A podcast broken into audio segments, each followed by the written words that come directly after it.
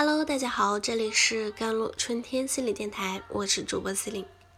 今天跟大家分享的文章叫做：有的是玻璃人，有的人是橡胶人，差别在于认知。知乎用户教主认为啊，人和人的不同，有的人是玻璃人，有的人是橡胶人。玻璃人晶莹剔透，脆弱不堪。稍稍碰它一下，哗啦啦的满地都是碎片。橡胶人呢，肉感瓷实，耐磨抗压。你踩它一脚，你看似瘪下去了，等你把脚收回，嘿，它又鼓起来了。玻璃人、橡胶人都是人，双方的差别就在于认知的不同。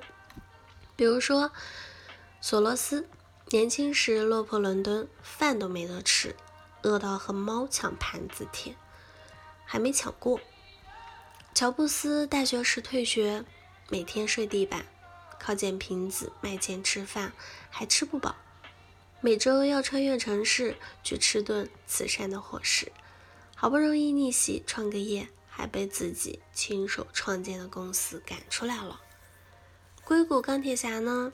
马斯克少年时候最惨了，因为太有才。遭到了一伙学渣的痛恨，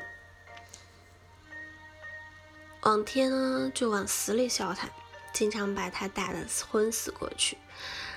而且这种无节制的校园暴力持续了三四年之久，一般人打仗个三四天就把你打到彻底怀疑人生了。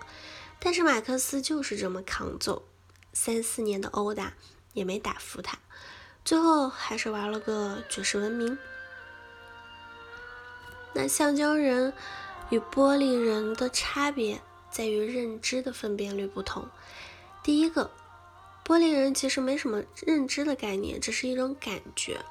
他们感觉这世界乌漆麻黑一团，固化不变，所以他们意识不到，随着时间的流逝，过去的已经成为过去，新的生活已经来临，他们的感觉仍然停留在希望的不幸之中。自怨自哀，抹泪哭泣，沉溺于痛苦中，无力解脱。而橡胶人是有明确时间概念的，昨天的痛是昨天的事儿，今天赶紧努力，不努力后天更痛。所以他们始终持积极人生态度，能够走出心里的苦伤。第二个，玻璃人心智认知幼稚，无力区分自我与他人，所以。玻璃人遇到麻烦的时候，弄不清责任归谁，他们会这样想：都怪俺不好，都是俺的错。如果不是俺，就不会遇到这种事儿了。这种过度的自责，带来的是心理上真实的疼感。这种疼是真切的，甚至可以服药治疗。但遇到点麻烦就吃药，这事太诡异了。没人给他们吃药，或者他们自己。也不认为吃药有什么用，就这样沉浸于自我责备之中，越陷越深。橡胶人则不然，橡胶人遇到挫折啊，或者是困境，先要理清关系，这是自己需要承担多少责任，别人又需要承担多少，有能力劝说他人承担起责任来，这固然好。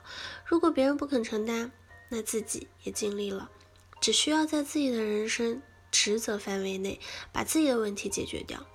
相比于玻璃人的自担全责，橡胶人的自责就没有那么强烈，也很容易着手解决掉。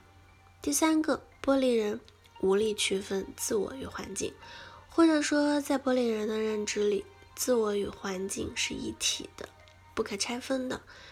在遇到挫折时，就感受到了巨大的无能为力，只能躲起来偷偷的哭，别无解决之策。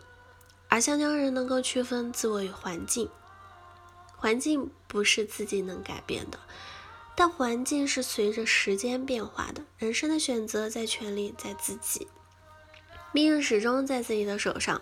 于是，上橡胶人呢，面对挫折困境，继续行进。这就有了强大的心灵修复力。重复强调，心灵的修复力，不过就三个认知：第一个，世界在变，一切在变，痛苦的黑暗从来不是永远，眼前的一切不过是过眼云烟。第二个，明晰认清自己的人生责任，不夸大，不推诿，立即着手制定解决方案。第三个，我们无法选择环境，但是可以选择命运。挫折困境，不过是人生行路的历程，走过去，你的人生就走过去了；停下来，你的人生就停止了。修复你的人生观。失败者眼中的人生是建立在固化世界上的颓废观念，他们相信人生命运早已固化，再努力也是枉然。但现实真的不是这样，你的人生你做主。你的命运你主宰，未来从未固化确定，人生充满无尽可能。只有当你自甘放弃的，真正的失败才会来临。修复你的价值观，你生命中的最高价值就是你自己，你的选择与行为构成你生命的意义。你激昂，你高歌，你行进，你的生命就是不一样的烟火。如果放弃自我，就会转而盯紧别人。臆造出种种不存在的规则或者原则，奉其为最高价值，企图拖住行进者的脚步。但这种废弃式的人生，最终只能落得个满目凄凉。如安兰德所言：“我以我的生命及我对生命的热爱发誓，我永远不臆造观念或理由，羁绊自我或他人的行径。”我只为自己生命的灿烂而努力，只为自己辉煌的明天明天而发奋，这才是我一个时刻绽放着激情与光华的幸福而乐观的行进者。